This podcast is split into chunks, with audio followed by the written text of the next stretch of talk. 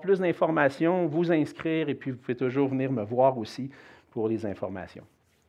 Donc, ce matin, on continue notre étude que l'on a commencée il y a quelques semaines dans l'épître de Paul aux Éphésiens.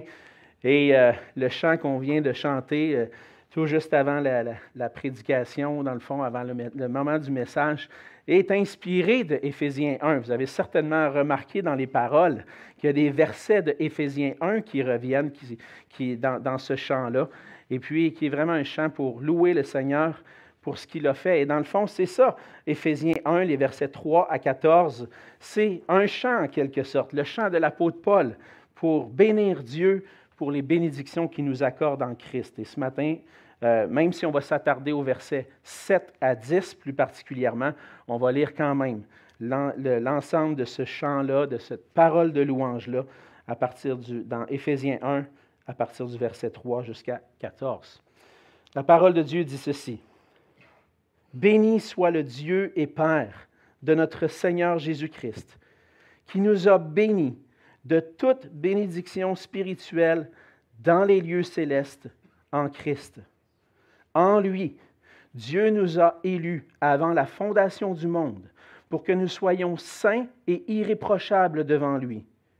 Il nous a prédestinés dans son amour à être ses enfants d'adoption par Jésus-Christ, selon le bon plaisir de sa volonté, pour célébrer la gloire de sa grâce dont il nous a favorisés dans le bien-aimé. En lui, nous avons la rédemption par son sang, le pardon des péchés, selon la richesse de sa grâce, que Dieu a répandue abondamment sur nous par toute espèce de sagesse et d'intelligence. Il nous a fait connaître le mystère de sa volonté, selon le bienveillant dessein qu'il avait formé en lui-même, pour le mettre à exécution lorsque les temps seraient accomplis de réunir toutes choses en Christ, celles qui sont dans les cieux et celles qui sont sur la terre. En lui, nous sommes aussi devenus héritiers, ayant été prédestinés suivant le plan de celui qui opère toutes choses d'après le conseil de sa volonté, afin que nous servions à célébrer sa gloire, nous qui d'avance avons espéré en Christ. En lui, vous aussi, après avoir entendu la parole de la vérité, l'évangile de votre salut, en lui vous avez cru et vous avez été scellés du Saint-Esprit qui avait été promis, lequel est un gage de notre héritage pour la rédemption de ceux que Dieu s'est acquis pour célébrer sa gloire. On va se courber dans un mot de prière. Oui, Seigneur notre Dieu, on s'approche de ta parole ce matin. Et on s'approche de cette parole, Seigneur, avec révérence, sachant qu'à travers ces, paroles que nous venons de lire, Seigneur, tu veux parler à ton peuple ce matin, tu veux nous parler. Seigneur, merci de cette parole qui nous est parvenue jusqu'à nous. Merci d'avoir dirigé à travers l'histoire, à travers les siècles, les hommes qui nous l'ont mis par écrit, qui ont transmis ce message, qui l'ont traduit dans notre langue pour qu'on puisse le saisir, l'avoir, le, lire et à travers ça te connaître, toi le seul vrai Dieu et ton Fils Jésus-Christ. Seigneur, on a besoin de toi ce matin pour, on a besoin de ta grâce, de ton esprit, pour ouvrir notre intelligence, nous aider à saisir les merveilles de ta parole. Comme le psalmiste dit dans le psaume 119, Seigneur, ouvre mes yeux afin que je contemple les merveilles de ta loi. Et fais cette œuvre en nous ce matin, Seigneur, et je t'en prie au nom du Seigneur Jésus. Amen. Amen. S'il y a une attitude qui peut attrister notre cœur ou le cœur d'une personne, c'est l'ingratitude des gens envers nous ou envers quelqu'un qui fait du bien à quelqu'un. Lorsqu'on, euh, fait du bien, lorsqu'on on veut euh, aimer quelqu'un, faire un geste, poser un geste d'amour, une action d'amour pour aider, pour rendre service, on s'attend en quelque sorte à de la gratitude hein, de la part de la personne à qui on fait le bien. Puis c'est normal de s'attendre à au moins un merci. Merci de m'avoir aidé, merci d'avoir fait ça pour moi. Et les gens ont tendance parfois à exprimer leur gratitude mais ça dépend toujours de, de l'œuvre qui a été faite envers eux. Si c'était juste un petit service, merci, c'est suffisant. Mais si c'était quelque chose d'extraordinaire, bien là, on va peut-être euh, dérouler un petit peu plus le tapis pour dire des merci et rendre, euh, rendre grâce et dire merci à la personne, remercier la personne d'une manière plus évidente. On voit souvent, euh, lorsqu'on a euh, on va euh, des fois dans des réunions d'école ou euh, à, l'école de mes enfants, il y a un programme de musique. Lors des concerts de musique, ben, on prend le temps de remercier les professeurs. Les professeurs qui ont travaillé pendant toute l'année à monter ce programme-là. Et puis là, c'est plus élogieux, donc on, on dit des merci, on applaudit. Il y a des merci plus petits, puis il y a des merci plus grands. Et la gratitude s'exprime particulièrement encore plus évidemment, d'une manière plus évidente, lorsqu'on voit un geste d'une grande bonté envers nous. Et lorsqu'on exprime notre gratitude, on, va le faire avec des louanges envers la personne. En tant que chrétien, le Seigneur nous appelle à lui rendre grâce et à lui donner toute la gloire pour les bénédictions dont il nous fait part. Puis évidemment, le Seigneur s'attend à de la gratitude de notre part. Cependant, bien souvent, les choses, on prend les choses pour acquises. On prend les choses pour, oh, c'est normal dans la vie. Ah, oh, j'ai un repas sur, sur ma table ce matin. C'est bien normal, on vit au Canada, on est dans l'abondance. Merci Seigneur, Amen. Merci. puis des fois, on ne prend même pas le temps de le faire. On, on, on prend les choses pour acquises. Et puis, on a tendance à négliger de rendre grâce et de glorifier Dieu pour ce qu'il fait pour nous. Dans le passage de ce matin, on ne peut pas passer à côté. On voit la gratitude de l'apôtre Paul. Un cœur débordant d'actions de grâce, de louanges envers Dieu pour les multiples bénédictions spirituelles qu'il a trouvées en Jésus-Christ. Et lorsqu'on prend le temps de s'attarder un petit peu dans quelle situation est l'apôtre Paul lorsqu'il écrit ces choses-là, on pourrait voir l'apôtre Paul dans un moment où il pourrait être découragé, déprimé, parce qu'il est emprisonné à cause de l'Évangile. Mais à la place de sentir Paul en train de s'apitoyer sur son sort, de chialer, comme on dit en bon québécois, puis de critiquer, murmurer, qu'est-ce qu'on voit? Un cœur débordant de louanges. Paul veut écrire à l'église d'Éphèse et puis à des églises aussi de l'Asie. Cette lettre-là s'est répandue. Et il veut leur rappeler l'Évangile. Parce que ce que les chrétiens ont le plus besoin dans la vie de tous les jours, c'est de se rappeler la grâce de Dieu pour eux. Et la grandeur de la grâce de Dieu pour eux. Cette grâce nous est venue par Jésus-Christ, par qui il est maintenant possible de goûter des bénédictions spirituelles dans les lieux célestes en étant unis à Jésus-Christ par la foi. On voit dans ce passage qu'on bénéficie de multiples bénédictions par notre union avec Jésus-Christ. On a vu lors de la dernière fois euh, lorsque j'ai apporté les versets 3 à 6, les bénédictions qui nous sont venues par le Père. L'élection, le fait que le Père nous a choisis avant la fondation du monde pour qu'on puisse être saints et irréprochables devant lui. Dieu nous a choisis. Et deuxièmement, l'adoption, qu'on a entendu parler un petit peu plus la semaine passée par notre frère Doug Virgin à travers le passage dans Galate, mais le fait qu'on est maintenant fils et fille de Dieu, adoptés, qu'on peut goûter les grâces de Dieu. Dans le passage de ce matin, si les versets 3 à 6 parlent des bénédictions qui nous viennent par Dieu le Père, les versets 7 à 10, on va dire aller plus loin aussi jusqu'au verset 12, mais on n'ira pas jusque-là aujourd'hui, ce sont les bénédictions qu'on goûte par Jésus-Christ. Et dans quelques semaines, on verra les versets 13 à 14, les bénédictions qui nous viennent par le Saint-Esprit.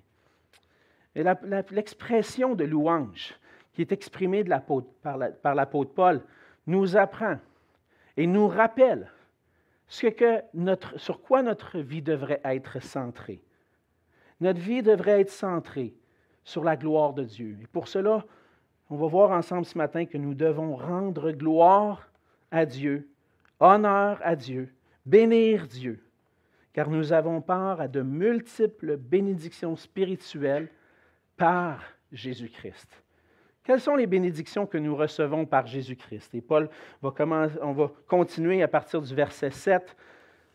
On voit dans le verset 7 qu'il y a la bénédiction de la rédemption. Par Jésus-Christ, nous avons la rédemption par son sang, le pardon des péchés. Le, texte mentionne euh, euh, que euh, la réalité présente. En lui, en Jésus-Christ, nous avons. Et si on prend juste le temps de s'arrêter juste sur ces mots-là, nous avons. Ce n'est pas nous avions, puis on l'a perdu. Ce n'est pas nous aurons. C'est maintenant, au présent. Aujourd'hui, ceux qui sont unis à Jésus-Christ ont quelque chose, possèdent quelque chose d'extraordinaire. Et ça, c'est les bénédictions qui nous viennent de la part de Dieu et entre autres, la rédemption. La rédemption nous assure la délivrance du péché.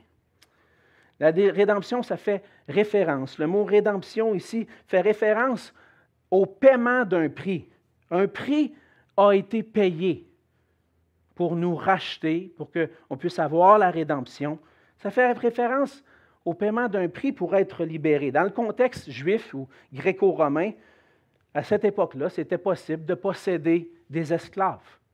Donc, qu'est-ce qu'on faisait? Des fois, des esclaves étaient vendus et donc, on achetait un esclave qui devait, pour le prix d'argent qu'on avait payé, rendre des services pendant X nombre d'années avant de pouvoir être libéré.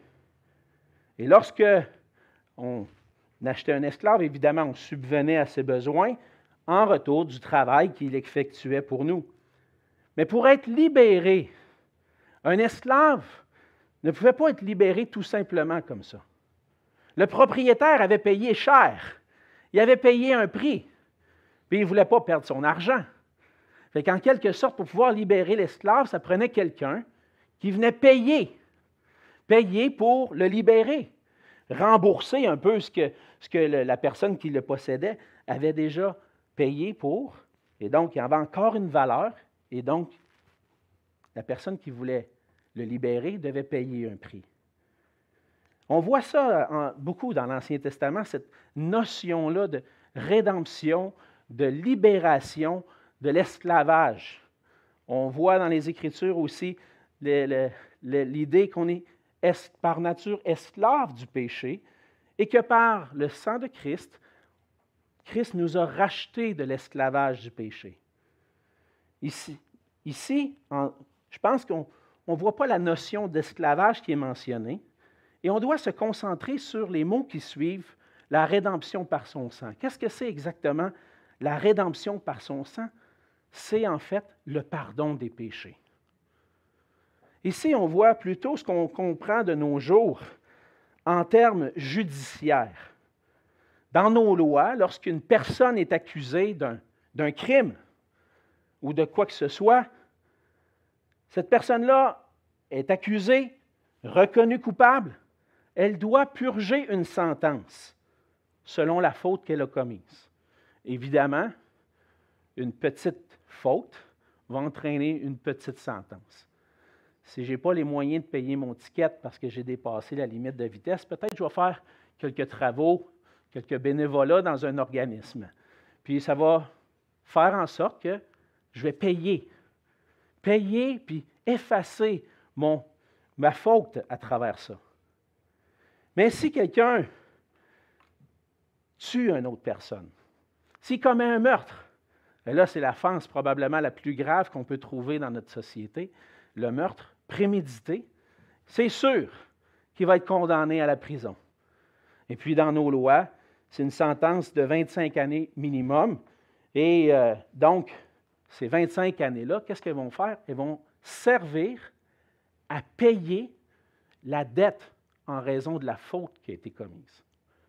Quelqu'un qui est, là, j'entrerai pas dans toutes les, histoires de libération conditionnelle et etc., parce que, bon, on a des allègements un petit peu. Mais si la personne est condamnée à 25 années de prison, elle ne pourra jamais être libérée avant que ces 25 années-là soient, soient, soient complétées. Ces 25 années-là comptent comme le paiement envers la faute qui a été commise. Et si elle est libérée avant, bien, le paiement n'aura pas eu lieu, il n'y aura pas eu justice. C'est dans ce sens-là que Paul aborde la rédemption ici, à travers le pardon des péchés. La Bible enseigne qu'en tant qu'être humain, nous sommes tous, par nature, des pécheurs. On est par nature, on est né en Adam. Et là, on voit le contraste entre être en Adam et être en Jésus-Christ. En Adam, j'hérite d'une nature pécheresse qui m'amène à pécher. Et le péché, qu'est-ce que c'est? C'est la transgression de la loi de Dieu. Et comme je transgresse, si je transgresse la loi aujourd'hui, je vais avoir une pénalité, bien, transgresser la loi de Dieu, ça entraîne une pénalité aussi. On va voir un peu plus loin qu'est-ce que c'est la pénalité pour le péché? Mais en étant en Adam, on est, des pécheurs. Et par nature, on fait les choses contraires à Dieu. Et si tu te poses la question ce matin, ben, moi, je suis quand même une bonne personne, tu te dis, comment est-ce que j'ai offensé Dieu? Ben, pense au plus grand commandement que Jésus a donné. Tu aimeras le Seigneur ton Dieu de tout ton cœur, de toute ton âme, de toute ta pensée et de toute ta force. Et là, on va s'arrêter puis on va dire, est-ce que j'ai réussi à obéir à ce commandement-là chaque instant de ma vie? Chaque seconde de ma vie, je n'ai jamais manqué à aimer Dieu de tout mon cœur. Puis je pense qu'on va être d'accord ensemble que c'est impossible. C'est impossible pour nous parce qu'on est des pécheurs. Notre cœur n'est pas tourné vers Dieu naturellement. Notre cœur est tourné vers nous-mêmes, vers nos propres désirs, accomplir ce qui nous plaît et plutôt laisser Dieu de côté, pas considérer qu'est-ce que Dieu veut de nous. Et à cause de ça, à cause de nos péchés, on est coupable devant le juge saint et juste, on est coupable devant Dieu. Et on doit payer le prix pour nos transgressions. On doit payer le prix, on doit être puni pour ce péché-là. Et l'image de la rédemption nous dit ici que j'ai eu le pardon de mes péchés en Jésus-Christ. En quelque sorte, il y a quelqu'un d'autre qui est venu payer à ma place ce que je devais. Par la rédemption qu'on a en Jésus-Christ, nous avons été rachetés, libérés de la culpabilité et de la punition qu'entraîne le péché. Et cette rédemption-là est venue par le pardon des péchés. Dans ce contexte, la rédemption est directement liée au pardon des péchés. Et cette culpabilité-là attire inévitablement sur nous une condamnation, une punition, la condamnation éternelle. Lorsque le Seigneur a créé, le Seigneur Dieu a créé le monde, il l'a créé d'une manière parfaite. Il a créé l'homme et la femme, il a placé, les a placés dans le jardin et puis il leur a dit une chose. Cultivez la terre, cultivez le jardin, vous pouvez manger de tous les fruits des arbres du jardin sauf un, celui de l'arbre de la connaissance du bien et du mal. Et le Seigneur avait promis qu'il y aurait une conséquence si il allait manger de ce fruit. Et cette conséquence-là, c'était la mort. Les conséquences du péché, c'est la mort. La Bible dit dans Romains 6, 23, car le salaire du péché, c'est la mort. On est, la mort vient. La mort vient sur nous. C'est une mort physique. Évidemment, Adam et Ève sont morts, ont connu la mort à cause de ça. La mort spirituelle, La mort spirituelle entraîne le fait que maintenant, aujourd'hui, je suis séparé de Dieu. Je suis sans vie spirituellement. Séparé de Dieu pour l'éternité. Je ne peux pas entrer dans la présence du Dieu saint à cause de mon péché. Et puis ça entraîne aussi le fait que je suis dans l'incapacité de faire quoi que ce soit pour payer la dette de mon péché. Je suis mort spirituellement. Je ne peux rien faire qui pourra plaire assez à Dieu pour effacer la dette de mon péché. Je suis mort, je vais mourir physiquement un jour à cause du péché. Je suis mort spirituellement dans l'incapacité de rendre gloire à Dieu puis de payer la dette de mon péché. Et puis je vais avoir une mort, et cette mort-là, c'est une mort éternelle qui entraîne la séparation avec Dieu dans le châtiment éternel, séparé de la face de Dieu pour toujours. C'est ça la conséquence du péché. Hier, j'écoutais un, documentaire fait par des évangéliques, puis il y a une image, une super belle image que j'ai dit, il faut que je prenne ça, je n'ai pas le choix, je vais, je vais la prendre. C'est la première fois que j'entendais cette image-là. J'ai dit, pour expliquer la gravité du péché il y avait quelqu'un qui partageait, il dit, si tu prends une clé, puis tu t'en vas à côté du bazou de ton voisin, un char de 1980, puis tu t'en vas faire une scratch sur sa porte, pas bien ben grave, le char il est déjà tout rouillé, il est scrap, ça va te demander peut-être de payer un peu une réparation. La faute n'est pas si grave que ça.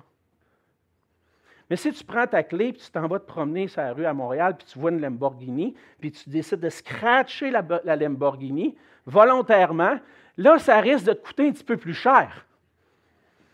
Parce que ce n'est pas le bazou du voisin, mais une auto de 200, 300 000 Ouf, pense-y avant de faire ça. Mais le péché, c'est l'offense au Dieu saint, parfait, souverain, grand, dont la valeur est inestimable. Et qu'est-ce que ça prend comme conséquence?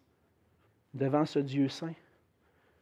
L'offense, la transgression de sa loi entraîne la mort. Et là, si je suis mort spirituellement puis je suis condamné pour l'éternité, qu'est-ce que je vais faire? Je suis incapable de rembourser cette dette-là. Et Paul dit que ceux qui sont en lui, verset 7, ceux qui sont en Jésus-Christ ont la rédemption par son sang. C'est par Jésus-Christ seul que je peux avoir mon dossier effacé. Et ce que Dieu a fait, c'est qu'il a envoyé son Fils pour juger le péché parce que le salaire du péché, c'est la mort. Le Fils de Dieu, parfait, qui existait depuis toute éternité et s'est incarné, a pris la forme d'un homme pour venir vivre une vie parfaite sans péché, parce que s'il avait péché, qu'est-ce qui serait arrivé? Il aurait dû mourir pour ses propres péchés. Mais là, il était parfait, a vécu parfaitement, obéi parfaitement à la loi de Dieu. Il n'a pas une fraction de seconde dans la vie de Jésus où il a manqué d'avoir l'amour pour son Père de tout son cœur. Jamais. C'était c'est impossible. Mais c'était possible parce qu'il était le Fils de Dieu. Et en allant jusqu'à la croix, Jésus est venu offrir son sang. La Bible dit que sans ces fusions de sang, il n'y a pas de pardon. Il est devenu l'agneau de Dieu qui a été crucifié qui a versé son sang. Et ce sang-là a une valeur inestimable, incalculable et peut effacer mon péché. La dette, ma peine que je devais purger, la mort, Jésus le subit à ma place. Et en versant son sang, a amené le pardon de mon péché, a effacé ma dette à travers le péché qui a été puni en Jésus-Christ, la justice a été accomplie. C'est ce que l'apôtre Paul va dire dans Romains 3, versets 23 à 26. Car tous ont péché et sont privés de la gloire de Dieu Et ils sont gratuitement justifiés par sa grâce, par le moyen de la rédemption qui est en Jésus-Christ. C'est lui que Dieu a destiné à être, par son sang, pour ceux qui croiraient, victime propitiatoire, afin de montrer sa justice, parce qu'il l'avait laissé impuni les péchés commis auparavant au temps de sa patience. Il montre ainsi sa justice dans le temps présent, de manière à être juste, tout en justifiant celui qui a la foi en Jésus-Christ. Qu'est-ce que Paul est en train de dire?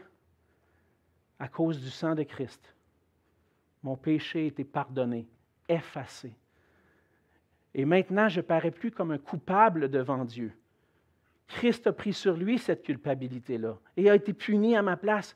Si je place ma foi en Jésus-Christ, dans le sang qu'il a versé à la croix, mon péché pardonné, je suis rendu juste.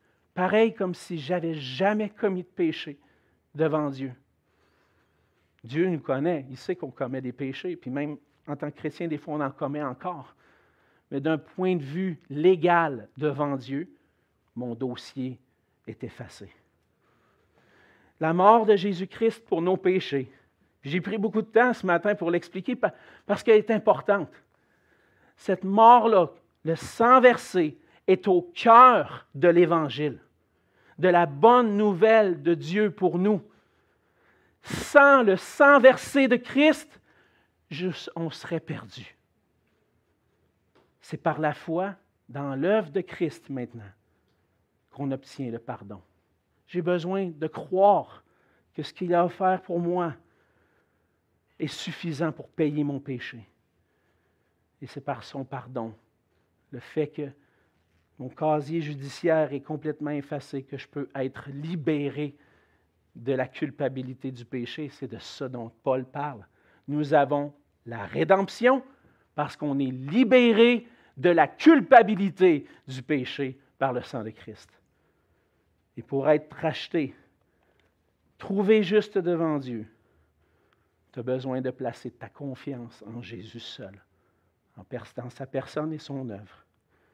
Et nous qui avons cru, qui sommes maintenant en Jésus-Christ, qu'est-ce que ça, ça devrait provoquer?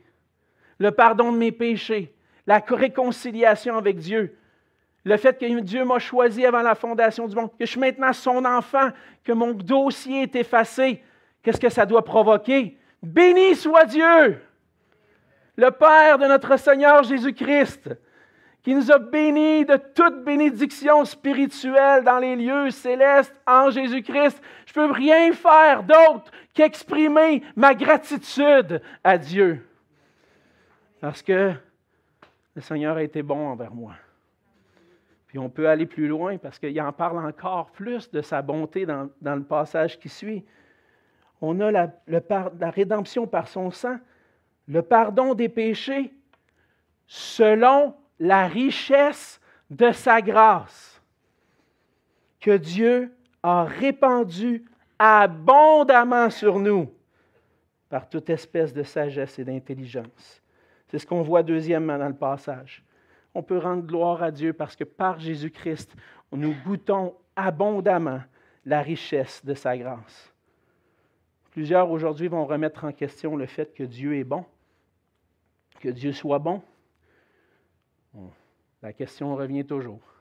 Lorsqu'on a des discussions sur l'Évangile, si Dieu est bon, pourquoi tant d'épreuves? Pourquoi tant de difficultés? Pourquoi tant de souffrances dans le monde? Pourquoi? Est-ce que Dieu est réellement un Dieu bon, un Dieu qui fait grâce, un Dieu qui démontre sa grâce? C'est sûr que tant aussi longtemps qu'on n'a pas expérimenté le pardon de nos péchés, la foi en Jésus, on a tendance à croire que Dieu n'est pas bon. Mais les gens qui expérimentent réellement la grâce de Dieu savent que même au milieu des épreuves et des difficultés, Dieu est infiniment bon. La grâce de Dieu est fondée dans le fait que Dieu est un Dieu d'amour et de bonté. Et comment je fais pour mesurer la bonté de Dieu? Peut-être que je peux me remettre en question, de dire, est-ce que Dieu est vraiment bon? Prenons le temps de considérer, est-ce que Dieu est vraiment bon? Dieu, la bonté de Dieu se mesure à sa grandeur. Dieu est l'être le plus grand qui existe. Les psaumes, prenez le temps de lire les psaumes, vous allez voir des paroles de louange envers un Dieu qui est grand. Et même le psalmiste dans le psaume 145 va dire que sa grandeur est incalculable, est insondable. Ce n'est pas possible de se faire une idée de la grandeur de Dieu. Dans le psaume 145, on lit ceci, L'Éternel est grand et très digne de louange, sa grandeur est insondable. Et la bonté de Dieu se mesure à cette grandeur-là. Si j'essaie de m'arrêter et de me dire, est-ce que Dieu est grand? Puis lorsque je lis les Écritures, je me rends compte que oui, Dieu est grand. Dieu est celui qui a créé toutes choses. C'est lui qui dirige toutes choses. Il exerce sa providence sur sa création. Dieu est grand. Dieu, je regarde le ciel, c'est immense. Puis le Seigneur tient ça dans sa main comme ça. Dieu est grand. Dieu, sa grandeur, on ne peut pas la calculer. Mais c'est la même chose avec sa bonté. On ne peut pas calculer la bonté de Dieu. Dans le psaume 108, verset 5, le psalmiste dit Car ta bonté s'élève au-dessus des cieux et ta fidélité jusqu'aux nues. C'est tellement grand, tellement bon. Psaume 45, le 145 continue en disant qu'on proclame le souvenir de ton immense bonté, qu'on célèbre ta justice. On goûte l'immense bonté de Dieu par la richesse de sa grâce envers nous. C'est ce que Paul nous dit. Par la rédemption, le pardon des péchés, j'ai goûté à la richesse de la grâce de Dieu. Et il n'y a pas de plus grande manifestation de la bonté, de la grâce de Dieu à mon égard que la bonté qui a été manifestée en Jésus-Christ. Si tu veux savoir si Dieu est bon, regarde à Jésus-Christ. Regarde à ce que Christ a accompli pour toi. Paul va exprimer la richesse de cette gloire-là dans, le chapitre 2, les versets 6 et 7. Il va dire, il nous a ressuscités ensemble et nous a fait asseoir ensemble dans les lieux célestes en Jésus-Christ, afin de montrer dans les siècles à venir l'infinie richesse de sa grâce par sa bonté envers nous en Jésus-Christ. Là, il parle de sa grâce, de la richesse de sa grâce. Et là, il nous dit encore, c'est incalculable, c'est infini cette richesse-là. Là, ben, ce, mois dernier, ce dernier mois, si vous suivez un peu les nouvelles aux États-Unis, peut-être qu'ils en ont parlé aussi euh, de notre côté de la frontière. Mais le plus gros, gros lot dans une loterie a été remporté. La loterie Powerball. Le gros lot était rendu à 2 milliards de dollars. Hé, mon ami, c'est gros ça. Hey. je fais juste penser en millions, puis pour moi, c'est déjà beaucoup, tu sais. 2 milliards! Bon, c'est sûr qu'aux États-Unis, le gouvernement vient chercher le trois quarts, fait qu'il va te rester peut-être 500-600 euh, millions. Ouais.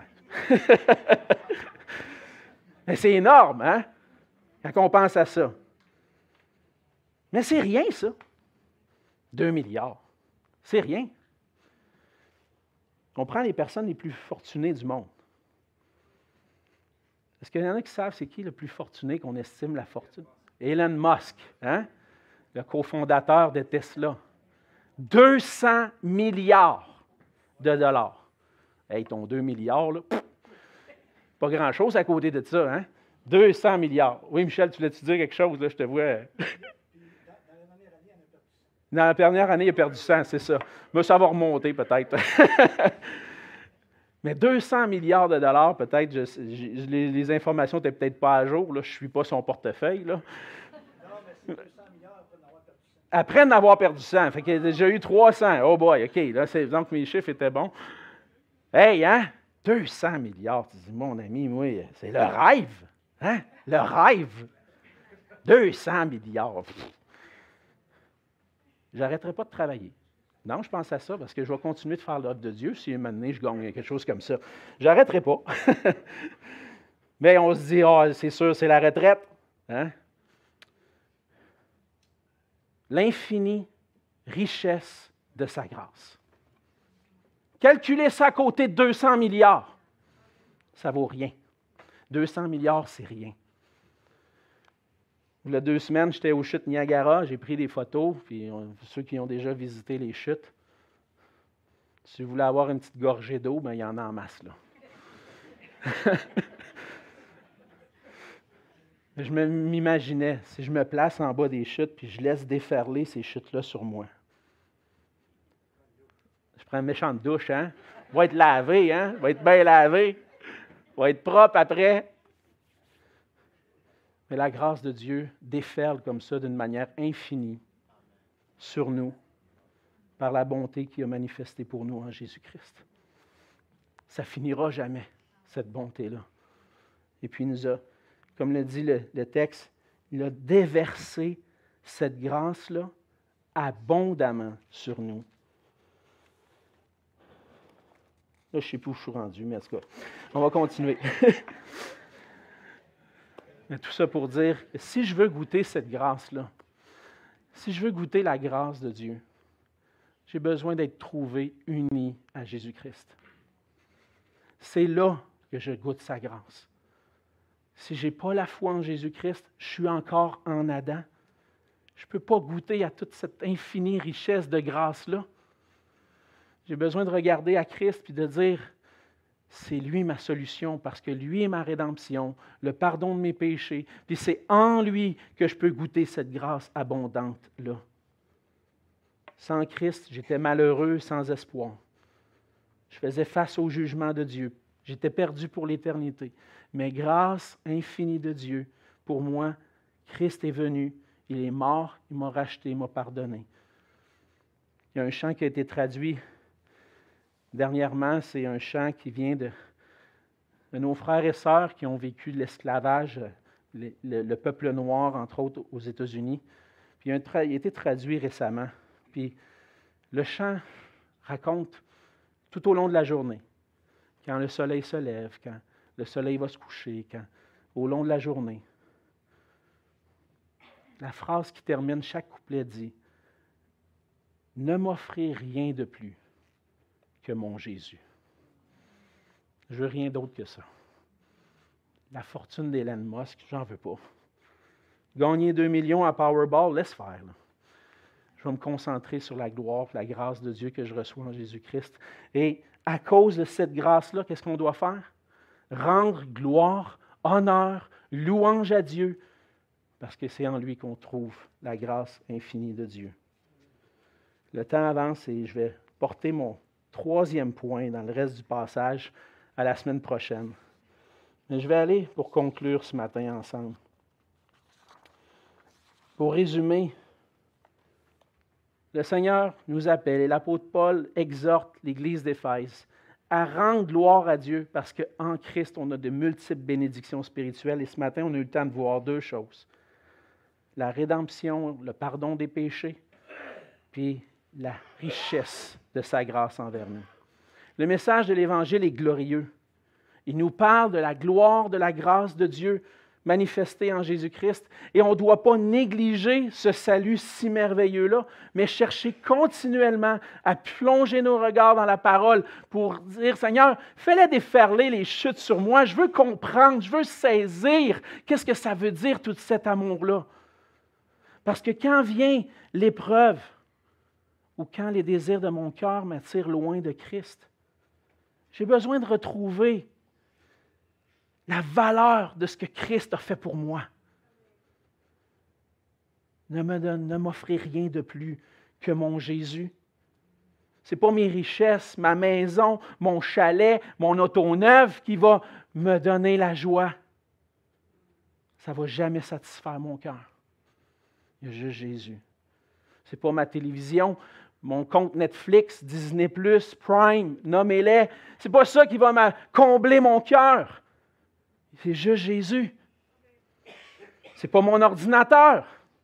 C'est pas d'avoir un téléphone intelligent, une tablette.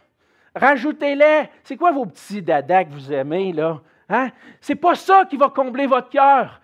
Ne m'offrez rien de plus que mon Jésus. Dans l'épreuve, Quand je vis ça, puis j'oublie, puis je me demande, est-ce que Dieu est vraiment bon envers moi? J'ai besoin de lever les yeux, puis de regarder à Christ, puis de rester là quelques instants. Puis un jour, là, je vais être capable de dire, T'es bon, Seigneur, malgré l'épreuve. Tu m'as aimé, tu m'as racheté, tu m'as pardonné. Alors, sois honnête avec toi-même. Est-ce que Jésus est celui qui comble réellement ton cœur ce matin? Sinon, pourquoi? Qu'est-ce qui t'empêche de faire de Jésus ton vrai bonheur? Tu as peut-être besoin d'aller devant lui et de dire, Seigneur, ranime ma foi, ranime ma joie, parce que je l'ai perdu. Confesse ton péché. Seigneur, j'ai tourné mes regards de toi, j'ai essayé de trouver et de combler mon cœur par autre chose que toi. Viens, aide-moi par ton esprit à considérer la grandeur de ton amour. Et maintenant, frères et sœurs, par Jésus-Christ, on connaît le Dieu glorieux, majestueux et saint, et on veut le faire connaître, le célébrer. On veut maintenant, ensemble, célébrer de tout notre cœur la gloire de sa grâce et le faire connaître. Êtes-vous heureux avec Jésus seul? Dites et chantez ne m'offrez rien de plus que mon Jésus. Peut-être qu'un jour, on aura l'occasion de le chanter ici ensemble. Prions. Seigneur notre Dieu, merci pour ta grâce envers nous. Merci pour ton amour. Cette grâce infinie, incalculable qui a été déversée sur nous, Seigneur, à travers Jésus-Christ, qui payé cette dette infinie que nous avions à cause de nos transgressions, à cause de nos péchés. Seigneur, merci, Seigneur Jésus, d'avoir accepté la croix, d'avoir accepté de verser ton sang, d'avoir accepté d'être rejeté, battu, meurtri à cause de mon péché, de nos péchés. Seigneur Jésus, aide-nous par ton esprit chaque jour à revenir à ton évangile, lorsqu'on perd la joie, lorsqu'on perd la paix dans notre cœur, lorsqu'on est tracassé par toutes sortes d'épreuves, qu'on a des doutes, Seigneur, qu'on puisse se rappeler ta bonté pour nous en Jésus-Christ. Et qu'on puisse, comme l'apôtre Paul le prie dans le chapitre 3, qu'on puisse saisir la hauteur, la profondeur, la largeur, la longueur, la grandeur de ton amour pour nous pour qu'on puisse être rempli jusqu'à toute la plénitude de Dieu. Seigneur, fais-nous découvrir à nouveau et redécouvrir encore et encore ton amour précieux. Et Seigneur, on veut te, louer, te célébrer, te chanter pour ta fidélité et ton amour qui dure à jamais. Amen.